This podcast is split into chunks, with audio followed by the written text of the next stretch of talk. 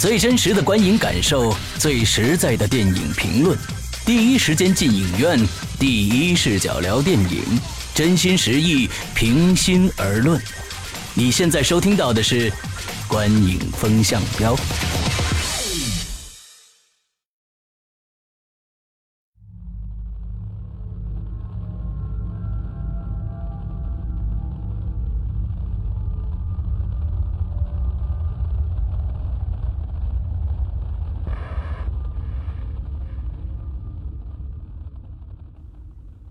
各位听众大家好，欢迎收听观影风向标，我是石阳，我是波米。呃，大家都听到了啊，这今天的开头呢，我们的背景音乐是一个非常非常恐怖的音乐，这是为什么呢？呃，因为因为我们今天要讲的一个故事是恐怖片，香港的最新恐怖片《僵尸》。哦，这是跟大家第一个透露的。第二个呢，大家也发现了，今天好像少了一位人啊，就是我们的主持人玄牧、呃、不见了啊。这是为什么呢？我们请波米说一下。嗯，对，因为我们都知道，听过前几期的听众都明白，她是一位女嘉宾，而大部分的女嘉宾对僵尸这类的电影啊，这个这个类如其名啊，基本上就会天然的排斥，嗯、所以说呢，他我们虽然邀请了他来一起做这档节目，做这期的节目，但是他，呃，表示了很大的抗拒心理吧。嗯，呃，我跟他，我反正我们跟他说说你要看不看这电影，他说不看，坚决不看。我说那你就做一个嘉宾来来聊一聊，他说聊我都不聊，我一一一声我都不听啊。对，这也侧那个侧面前面那个恐怖音乐停掉啊，我们接着放我们以前的。比较这个轻松的音乐啊，还在一个轻松的氛围来来聊电影。嗯，那么今天我们聊的这个电影《僵尸》呢，跟大家先首先来介绍一下它的基本的一个卡司的资料啊。导演麦浚龙啊，编剧麦浚龙他自己，他还有另外两位是翁子光还有梁礼言。那么他的监制啊，我们待会儿再说。主演呢是钱小豪、惠英红、包启静、陈友、吴耀汉、卢海鹏，呃，还有楼南光，这些名字有些可能，呃，九零后可能根本就不知道，但是对于我们七零后和八零后呢，真的是看他们这些电影长大的，这些香港的演员讲，简直是每一部在八零年代、九零年代几几乎每一部都有这些人的出现啊，这是一个非常非常棒的一个给我。给我的一个惊喜啊，呃，这个片子呢是一三年的十月二十四号上的，片长是一百零五分钟。对，我补我补充一下，就是这个上映是只在香港地区上映啊，在这个大陆它应该是呃不会上映，所以这这期节目也是我们做的第一期关于一部在大陆没有上映的电影的节目。嗯，没错没错。呃，经常有人会问啊，中国什么时候能拍出这样的电影呢？呃，不会啊，暂时不会，因为就就拍不能拍啊，你知道吧？所以他不他他连引进都引进不了啊。对。呃，这个我当时看完这部电影啊，我真的是呃，我觉得就是感觉给我一个解恨的感觉。为什么？就是很久没有看过。嗯嗯，这么好的一部制作精良的恐怖片，有而且是我们华语地区的啊，这已经排在我呃十年之内的华语电影这个恐怖电影前三名了啊。第一，呃，我觉得第一名是鬼司，依然是呃鬼司呃鬼司的导演和双瞳的编剧啊，都是一个啊苏兆斌，呃，还有双瞳。接着来就是这个呃僵尸，呃，非常非常棒。那波米，你你的感觉是怎么样的呢？我觉得起码是不负失望吧，就是不不负我望吧、嗯，可以这么说。因为、嗯，呃，这个电影起初是我们在准备威尼斯电影节报道工作的时候，我看到它入选，然后就去找了它的预告片来看。嗯、后来发现，因为我开始也奇怪，叫僵尸的一部电影怎么会去被送选到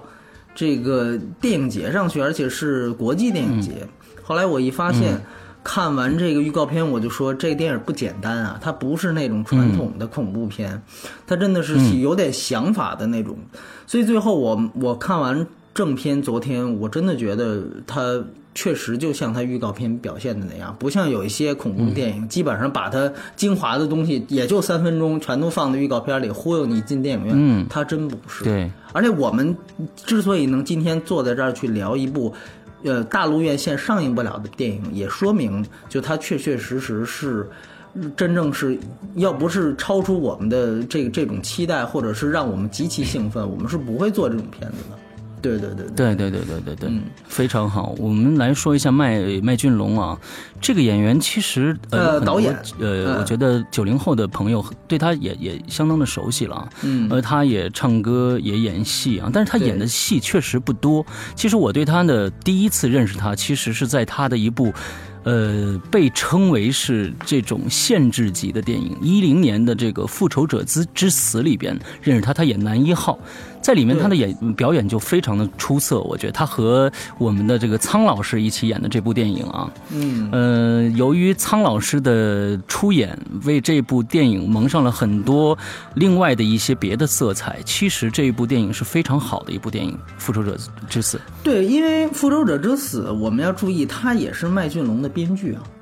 他虽然是导演是黄金甫、嗯，但是编剧也是麦浚龙。麦浚龙，呃，应该说，所以我看完《僵尸》，其实我刚才说了，咱们还没聊到这个监制，我觉得他跟监制的关系不大，嗯、他跟《复仇者之死》的关系，我觉得倒有一些，嗯、尤其是这那这部这两部电影的一些，比如说镜头的东西，两部电影都有很多的慢镜头。嗯，包括两部电影其实都是怎么说，都是一个嵌套的故事，就是它表面上像僵尸表面上是一个、嗯、一个鬼片，但其实它想讲的是一个、嗯、致敬一个情怀，甚至是一个有些感伤追忆的这么一个故事啊，就就按照他自己想说，他说我是希望让嗯去去纪念一些被遗忘的东西，对吧？是那那样一种情怀的东西。其实《复仇者之死》也一样，刚才你说的，它其实是被一个色情片的这么一个呃呃这个这个这个这个炒作的这么一个包装的形式出现。嗯嗯、但其实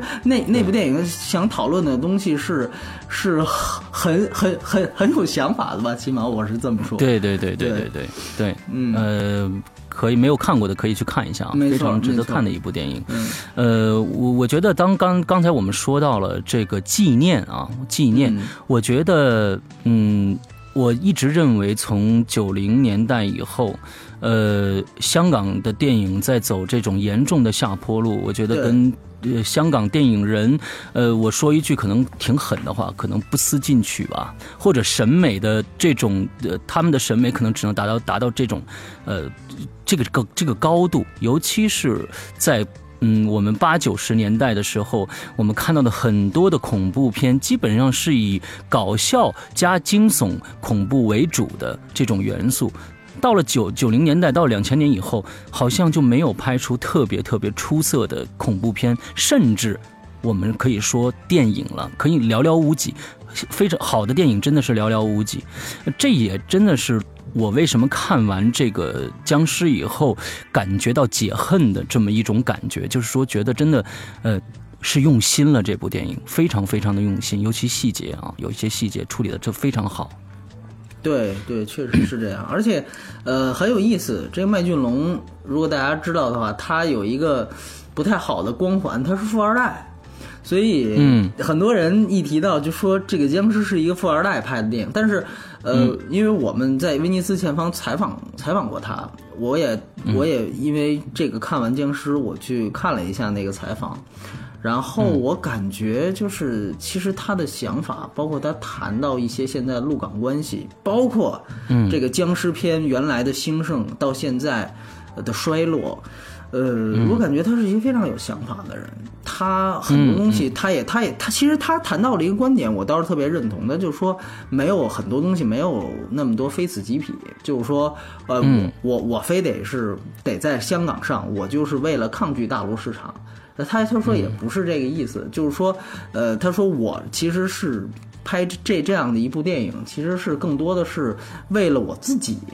就是说，而不是说，嗯、哎，考虑到我要代表，所以很多人也说这个僵尸这个戏，它有点去隐喻香港电影的衰落，尤其是具体一点，就起码是香港僵尸片的衰落。这倒也不无道理，这倒也不无道理。对对对，就因为你就像刚才我记得我们私下里聊的时候，施洋说过一句话，你的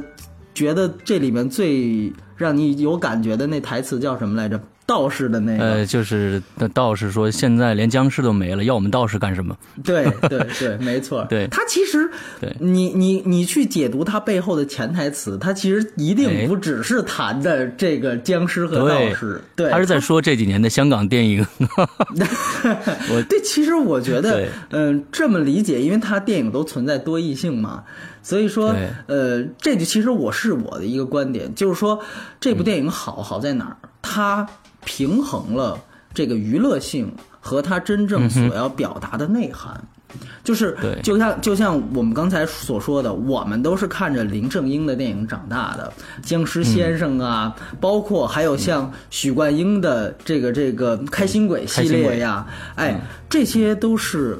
香港黄金时代的，我们能够说被现代人记住的这些系列。那么它其实当我们看到僵尸的时候，我们看到了这个导演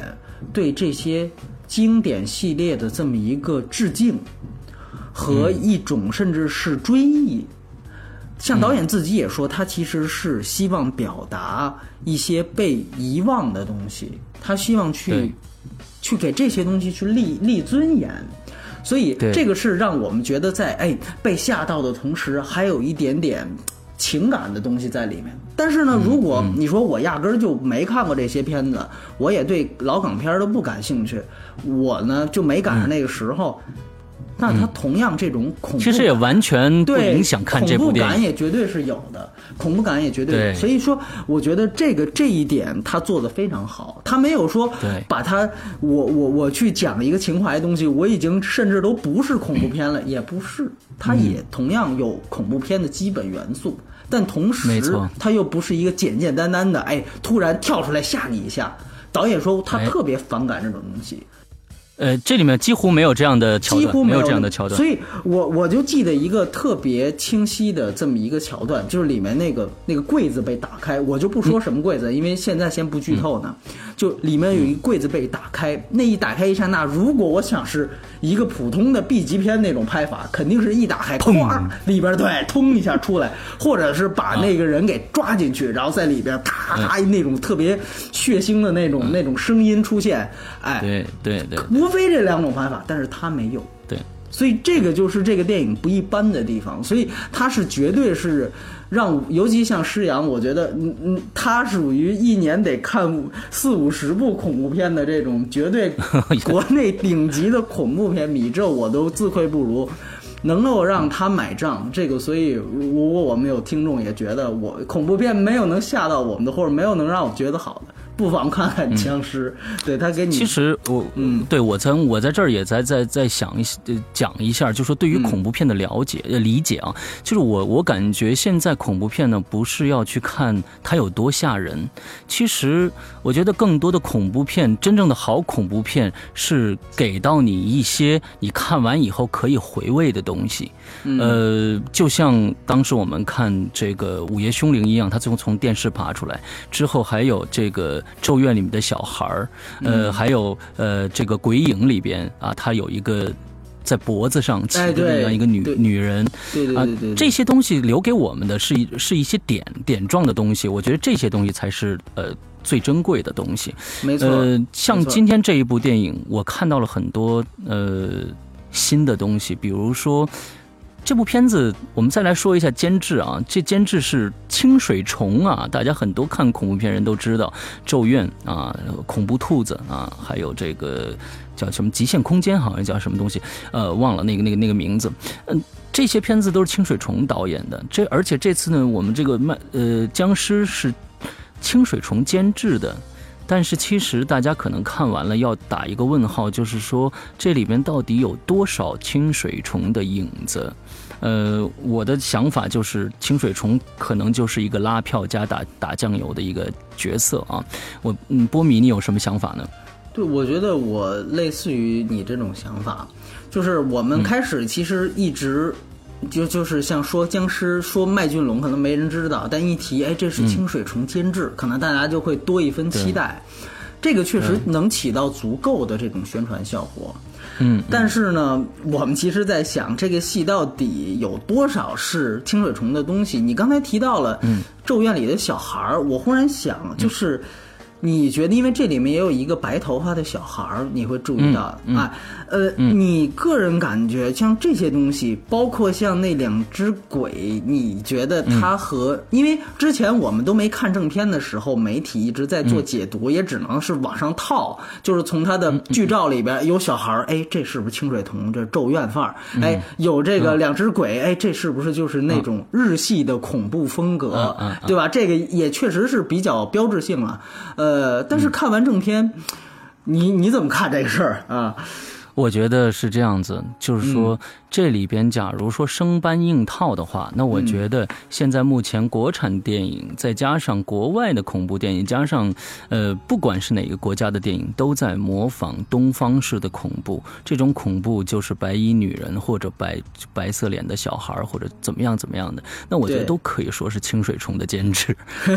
这个其实我觉得呃在这里边我看到清水崇的影子真的是微乎其微，因为对于日本的恐怖电影、嗯、其实我不用说，日本的恐怖电影其实就是日本的电影，大部分的电影都是以缓慢细腻来来来来营造它的氛围的，尤其是恐怖片是吧？嗯，哎，它它它就是慢。他可能一个、嗯、一个镜头摆摆在那儿，什么就是一个空镜，什么都没有，半天他会在底下音乐上做一些处理，加一个非常低的底噪，让你心理上产生各种各样的压力，之后你会觉得这个画面会突然出现一个什么东西，其实没有，他们都是用这种手法来来营造这种恐怖气氛，而在僵尸里面我觉得没有这样的镜头，也没有这样的桥段出现，而更多的是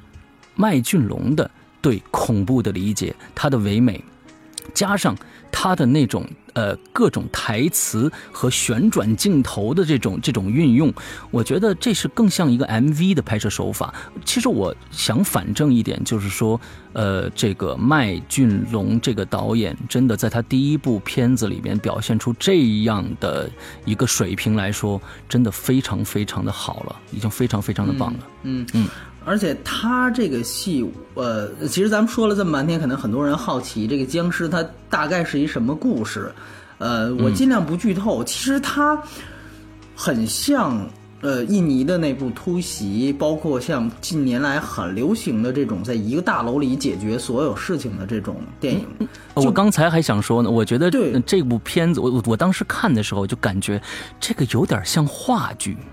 对他，对他就是那种感觉，没错。他其实你要说故事，它没有多复杂，它就是，嗯，呃，你可以理解为那种典型的，就是一个人走进了一个非常非常阴森恐怖的大楼，然后，嗯、呃，租了一间阴宅，对吧？嗯、然后遇到了一些非常奇奇怪怪的邻居，古怪的人，哎，古怪的人、嗯、或者甚至都不是人，对吧？哎，嗯嗯、无非就是这么一个。你你可能听完这个介绍，觉得这戏这戏不是所有恐怖片都这么拍吗？哎哎，就是在一个最基本、最普通的这么一个故事框架下，它表达了可能跟很多传统恐怖片不一样的东西。就像刚才石阳所说的，他所他所在的不一样的地方，就是他的画面，就是他的这种设计感。这个电影一共有六百多个特效镜头，你别看就这么一个简单的故事，就这么一栋楼，它的花费将近两千万港元。它大部分的这种特效也是拿到曼谷去做的。我们都知道泰国是恐怖片的一个这个这个重镇啊，对吧？哎，所以说。它里面应该说，咱们就说特效啊，不剧透。你是不是觉得这个应该说在近年来，哪怕是亚洲电影里面都可以数得上号的？我就记得印象特别深刻，那两只鬼身上的那些血丝啊，哎呦，这个真的确实是很有感觉，起码你你怎么看？对，它是它是那种，我觉得它就相当于什么呢？他们是两个魂魄，我觉得我是这样的理解的，就是说他们是两个魂魄。嗯，真正的魂儿，那么他这个魂儿呢，要附到人身上，我觉得这是这是跟日本漫画是有关系的啊。它里面很多人、嗯、人设，我觉得是跟很日本漫画的感觉的，就是、嗯、这两只鬼，他身身旁围绕着各种各样的黑色的线，呃，各种扭曲黑色的线，我觉得那个是是是血脉。他只要碰到人、哦、这些血脉可能就会侵入到别人的身体里面去，对对对，完了之后就附身了。就这种想象力，你知道，就这种想象力，可能你现在一想，哎，这个他都解释得通，但为什么之前就没有华语的恐怖片这么做、嗯，你明白吗？这个我觉得是让我觉得特别惊喜的一个例子、嗯嗯嗯、其实其实我觉得有、嗯、有人做过这件事情，但是你你呃一呃你你让我想是哪一部片子，我真的一下子忘掉了。他这个这个血脉的这个感觉，呃我是我是见过的，但是我忘记了是在哪一部片子里边了、嗯呃、有可能是日本的。那你你觉得这个戏比如说在特效和这种鬼呀、啊、包括僵尸的这种设计上，哪一哪一点你觉得有、嗯这方面有亮点吗？就让我天哪！我觉得咱们就单说，咱不说那两只鬼，我觉得那两只鬼真的是，嗯、呃，我觉得就比较比较呃平常了。因为很多人都会觉得、嗯、啊，这两只白衣鬼啊，就是清水虫的这种这种翻版或者怎么样的。嗯、其实呢，呃，真正出彩的是那只僵尸，哦、是。那个僵尸那个演员我先不说是谁演的啊、嗯、但是他嘴上挂的那些钱币实在太牛了、嗯、就是我没有见过一个把把僵尸要那样去去塑造的。他他最开始要可能是让他封住他的气，之后呢在他嘴上挂的那个那个那个钱币实在太棒了，这个舞美设计。对、啊、你觉得这个想象力是是非常超出你的这种意料的东西哈。对，因为我们现在，因为我们现在想的就是僵尸是什么样子，清朝的衣服蹦来蹦去，然后牙，其实它最重的，没有对，它牙其实是三个特点，僵尸没有牙，对对对对对对，呃，白色的脸，这个大牙，之后穿一身清朝的衣服蹦来蹦去，这里边他只选了一个特点，但这一个特点已在他僵尸第一次活过来出现的时候已经心潮澎湃了，就是蹦，这个蹦太牛了。嗯，他这个其实我们说香港电影这种僵尸有牙，他完全是学借鉴的西方的这个吸血鬼。吸血鬼，对对，它其实这里面其实做的就是一个去西方化，就是我把香港僵尸里面借鉴西方的这个特点去掉了。那其他东西，像我们一想到经典的僵尸先生那种清朝服装，林正英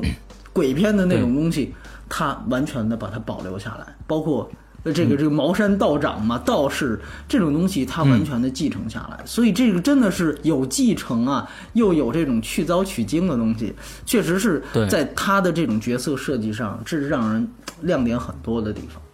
对，所以，但是我们说很可能很多人觉得我们聊了这么半天都没有聊这个电影它究竟他在讲什么？刚才说致敬啊、追忆，他究竟在追忆什么？我觉得，因为是这样。在不剧透的情况下，我们真的只能说到这儿。所以说，你看施洋这样怎么样？就是说，呃，大家如果听完了觉得哎对这个僵尸有兴趣，那么你们现在把这个音频关掉，然后呢不妨去看一看，因为这个不是让你们花钱买票的东西，所以没有任何的利益关系，就是网上随便找个免费资源，这个院线也看不到。哎，把它看完。如果你们有有兴趣，觉得确实还可以，我们俩没蒙人。哎，你们把这视频再打开，嗯、呃，把这音频打开，嗯、把后十分钟听完。所以我们要从这儿开始剧透了，好吗？哎，哎所以因为因为很多人都说啊，嗯、你你们这个要剧透怎么办？那我们争取不剧透。但是我们要剧透的时候，我会告诉你们，你们可以选择听或者不听。对对，所以 OK， 那么你们现在就可以关掉这个音频了，然后我们来讲一讲、嗯、这个戏它到底说什么。呃，我先谈谈我的看法，要不？好好，我我觉得是这样啊，因为也我们也查，我也查了一下这个僵尸的这个英文名字，呃，嗯、后来发现它其实属于一种新拉丁文，然后后来、嗯、呃也真的有的这种就是影迷去考古，后来发现它英文名字叫什么呢？直译过来叫死后临时性的机能增强，大概是这么一个意思。哦、所以说。呃，我们说看完这个电影之后，现在仍然在听的听众肯定都是看完的，那么肯定很多人会对这个结尾打上一个大大的问号，所以说我觉得，但其实这个结尾正是这个电影的题眼，因为我们知道这个电影开头伴着这个经典的僵尸先生的这个插曲《鬼新娘》啊，这个插曲进行的开头其实就是他本身的这个这个鬼的这个故事，僵尸的这个故事，最后他等于有一个倒叙嘛，对吧？最后几个人都都从这个楼顶上砸了下来，然后最后在地上半死不活的这么一个俯角镜头。按说这个故事到这儿就闭合了，正好是它衔接开头，但是它在这最之后又来了另外一个完全没有鬼的故事。我们记得有两个细节，嗯、一个细节是，呃，首先就是那个呃鲍喜静，他这个老夫妇，他的这个老头就是后面的这个僵尸，其实已经死了。这个老头已经死了， 对, 对吧？他鲍喜静看了一眼他，然后回头看擦了擦这个遗像，就他早就死了。嗯、另外一个不同点，明显的不同点就是他儿子，在在这个、嗯、这个第一个戏里面，他儿子是一个小孩，而且已经死了。但是在最后这个戏，其实我们都知道他他来认尸，而且那个人已经是一个成人了。所以说，呃。其实天明你可以去理解他到底是要讲一个什么东西，按照导演自己的说法呀，他说其实这个东西就是是给大家一个希望，就是说现代的这个版的电影它其实是不可能有鬼的，所以做了这么一个希望。也有人说他是不是为了谋求内地上映，这个导演本人已经否认了。那从我的角度来讲，其实我个人感觉它更像是前面的那个戏是钱小豪自己虚构出来的，因为我们知道钱小豪自己他是里面就演钱小豪，而且没错，最后他死了以后，最后挂的尸牌上面写的钱小豪，对对，而且他里面就是一个落魄的演员。他为什么落魄？他拿其中有一个细节，他拿出来他当年和张曼玉什么的合张曼玉对林正英成龙，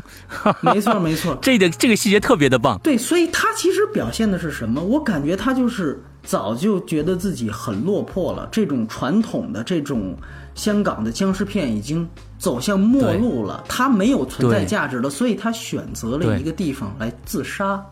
那么他在自杀之前、嗯、最后一次把自己扮成了一个救能够救一些人的这种英雄，演了这么一回戏。那么这个戏就是僵尸的前大半部分，而这个戏最后曲终人散了，那在现实当中就是掉在这个电扇上吊死了，没有道道长冲出来还给解救他，拿什么拯救， 对, 对吧？像成龙唱的，没有拯救，就是很凄凉的死掉了，就是这样。对，所以我们说为什么刚才嗯之前提到的这种情怀追忆，到底追忆什么？他的所有的情怀都在他最后的这个结局当中出来。所以我觉得前面是恐怖片，到这关其实是有老香港情节的人，包括在我在内、嗯、哎，是觉得另外五味杂陈的东西。那实际上你怎么看？没错，嗯，呃，我当时看完这个最后的结局以后，我脑子里蹦出来一个另外的一部电影、嗯、是一个很久以前，应该是六十年代还是五十年代的一个黑白电影，呃，短片叫《猫头鹰之桥》。这部《猫头鹰之桥》呢，跟其实跟这个电影有异曲同工之妙，呃，就是一个人在死刑的时候，他被是被吊死的之后，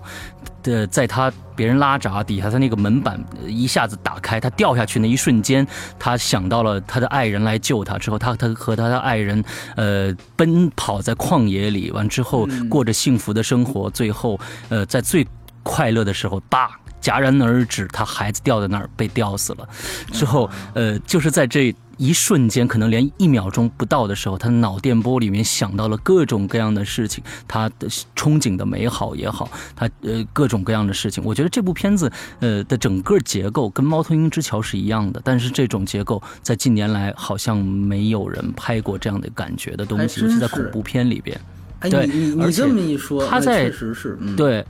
对，他在他在这个呃整个的前半部分，他我们假设他是虚构的这个这个这个整个的大半部分的这个电影里边，我觉得他的编剧非常的丰满，他不是一条主线，他是三条主线在走。对对对对，我觉得在这里面钱小豪并不是一个唯一的一个主角，而且钱小豪在前面的这中间的戏里面的戏份其实不多，更多的是这两个道长、嗯、哎之间的故事，对对对，还有惠英红这边的这个故事，这三条主线一一起往前发展之后汇总成一个故事。嗯、没错，我觉得编剧非常的巧妙。而且而且你你提到的这个三条线，这个其实正是导演的想法。我我我我不知道你记不记得一个点，嗯、就是他跟惠英红还有那个小孩在走廊的时候，忽然有三个高脚鬼出现，然后就那么走过去了。我一直想问，这是代表什么？哎，我没看懂这个。这个导演后来他自己也说了，这个是为什么？这个其实它是一条完整的支线故事。但是这条支线故事呢、嗯、原来和他有关联的一个邻居的角色是由许冠英来饰演的。哦，但是他在写完剧本的第一稿的时候，有人打电话告诉他许冠英去世了。哎呦，所以他后来想，那要不要我把这个戏全砍掉呢？他想我要有一点致敬的东西在吧，所以他就留了这么一个小的题眼。嗯，就是说我已经不能完全的把它展现出来了，但是我希望把它留在这儿，算是一个致敬。所以说他留了这么一个高脚鬼，那个东西可能在剧情上并没有多大的推进作用，但实际上它也是和很多这个电影的道具一样，它其实更多的是情怀的承载。哎，呃，然后呢，导演也说，就是说因为这个戏在香港上映的版本和他在威尼斯上映的版本还不一样，香港是二级 B、哦，而威尼斯版本是三级版本、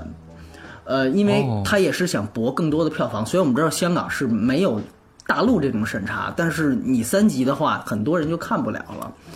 呃，嗯，它里面呃三级的版本，因为我同事看过，他说其实更多是多那个里面强奸的段落会更加直接一些，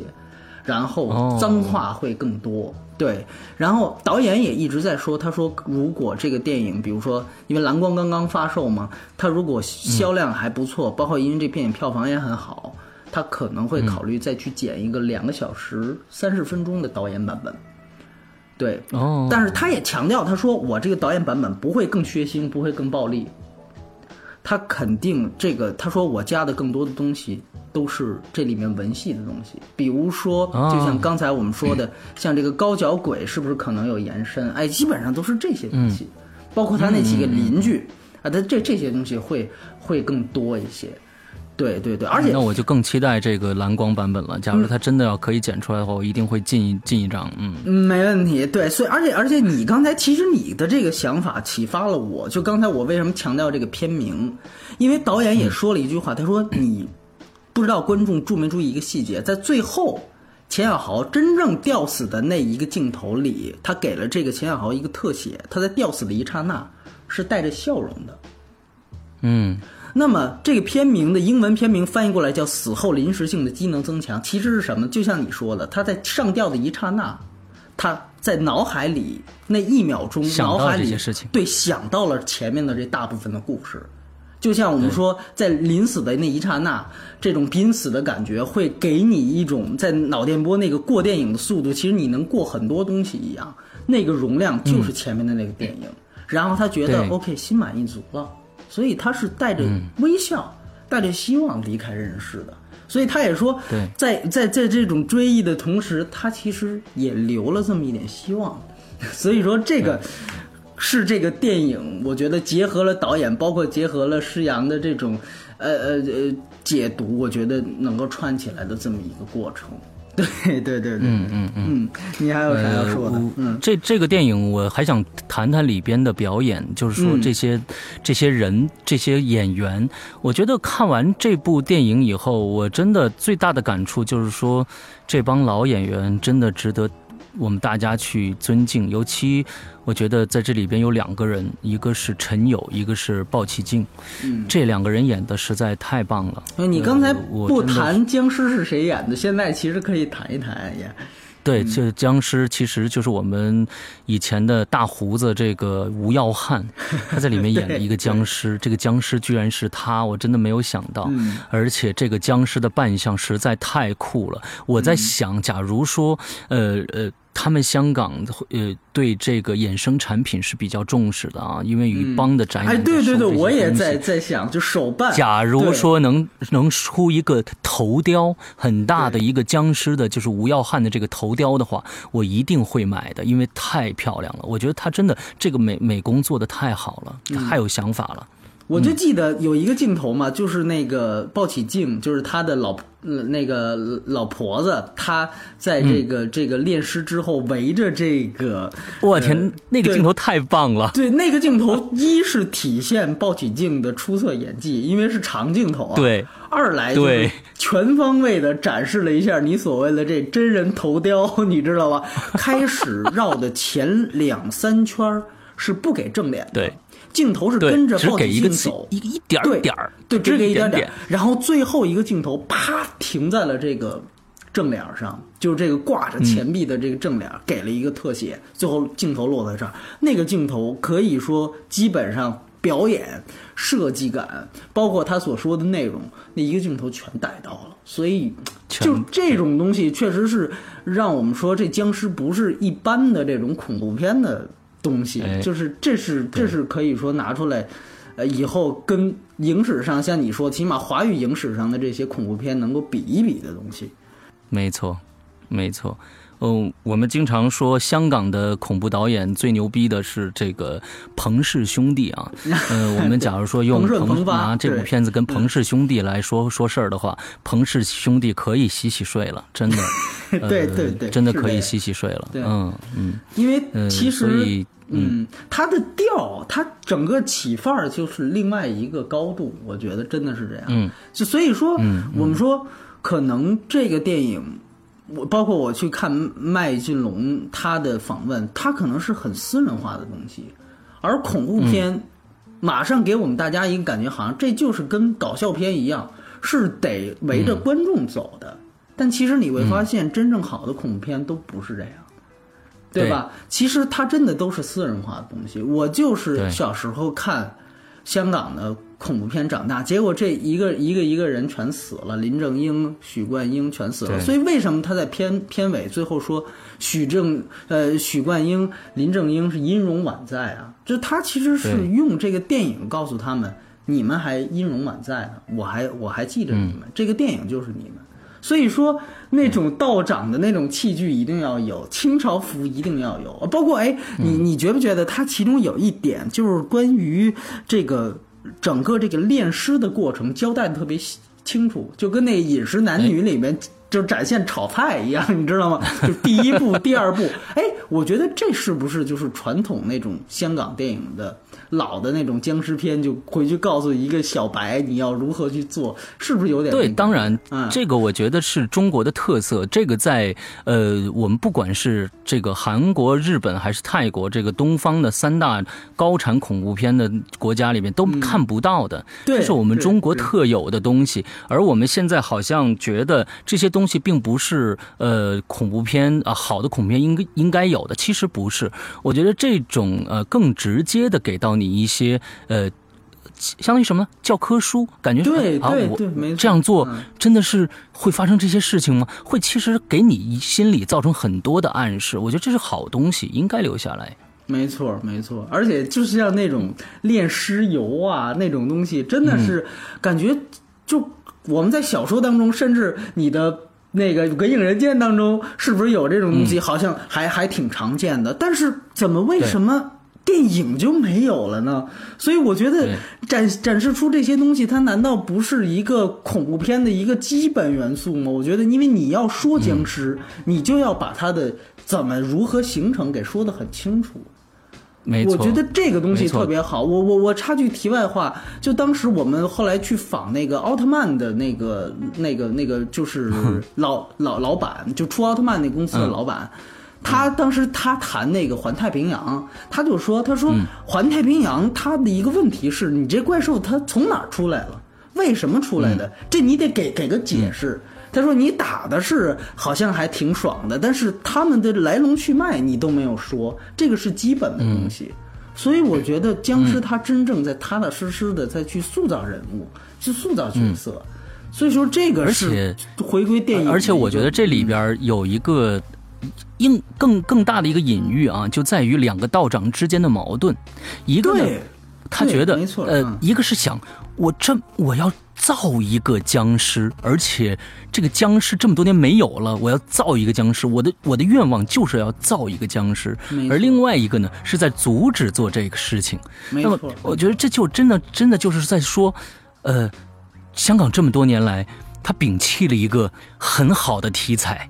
他把这个题材不要了之后，我现在要造一个东西。对对对，而且我觉得是这样子一个感觉。没错，而且他觉得，我觉得这两个道士是两种心态，就一个是我极力的藏着掖着，嗯、哎，我我就是炒菜的啊，嗯、我我没关系啊。就是另外一个呢是，哎，我怎么能埋没了自己，对吧？我得有存在感。嗯、他。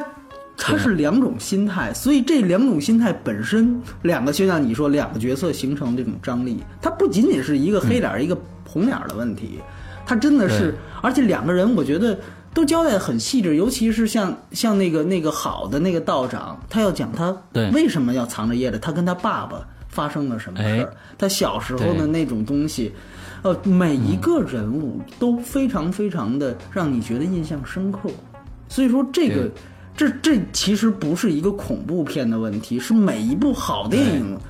都要具备的标准。我觉得没错没错，这是我刚才跟大家说的，说、嗯、看恐怖电影我们不是只追求官能的刺激，对，更重要的它是不是一部真的好电影。其实一部好电影，一个好的恐怖片不光有有吓人的桥段，而且也要有要有很深的一个人文的呃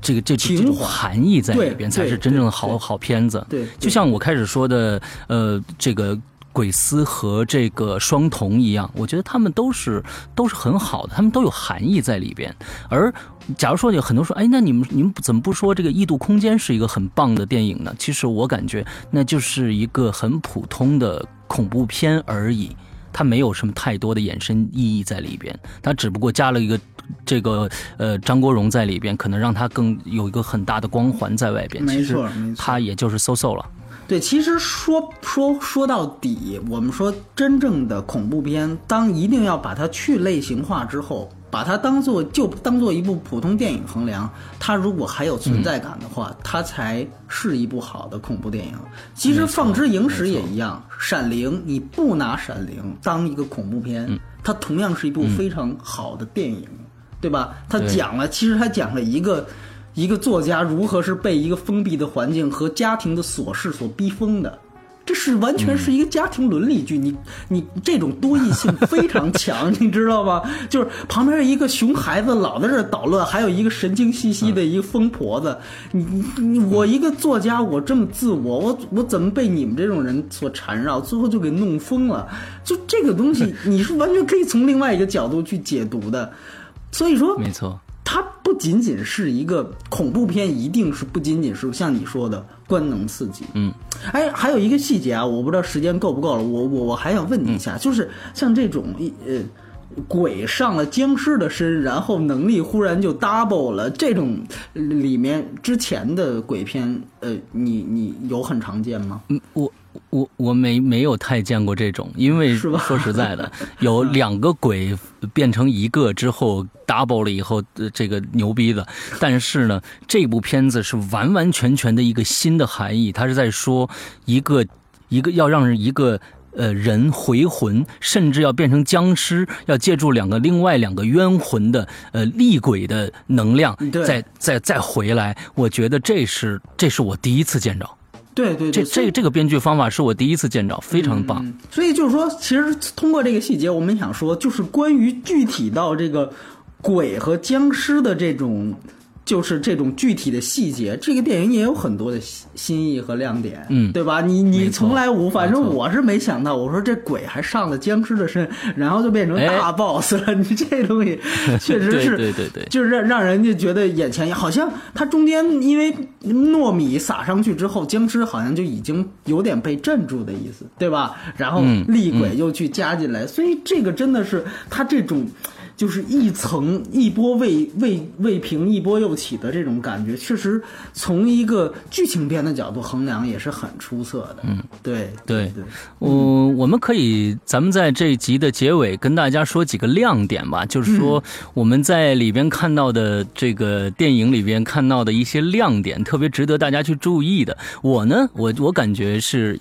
我有一二三段，一段呢是钱小豪和这个陈友在对话，在在那个呃大排档里面对话那一段非常的棒，还有一段呢是那当然是包起镜绕着走了，还有一段就是第一次这个陈友去。发现这个僵尸可能要活的时候，他走进那个雪屋，一下子被另外一个道长捂住嘴，忽然后面跳过来一个人的那一段，我操，那这三段我觉得太棒了。嗯嗯，你还有没有什么牛逼的记忆清晰的镜头？呃，我其实觉得